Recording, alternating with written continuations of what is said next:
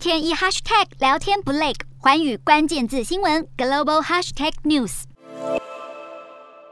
沿街此起彼落的喇叭声，刚投完票的哥伦比亚民众们相当兴奋，因为他们都盼望这次大选真的能为哥伦比亚带来改革。哥伦比亚在当地时间二十九号完成了第一回合的总统大选投票，初步结果显示，左翼哥伦比亚历史公约联盟候选人，同时也是首都波哥大前市长的佩特罗，取得了超过四成票数领先，顺利进入六月十九号的第二轮决选。而他的对手是一名出人意外的竞争者，出身商界的赫南德兹，因为承诺打击。贪腐，赫南德兹以百分之二十八点二的票数挺进第二轮决选，两人将在下个月十九号一决胜负。根据民调分析，许多哥伦比亚人寄望由六十二岁的佩特罗带领哥伦比亚改革这个向来由右派精英统治的国家，包括贫穷、农村暴力、都会犯罪、地方性贪腐、种族分裂等问题，还有被疫情拖垮的经济，都是当地眼前相当棘手的议题。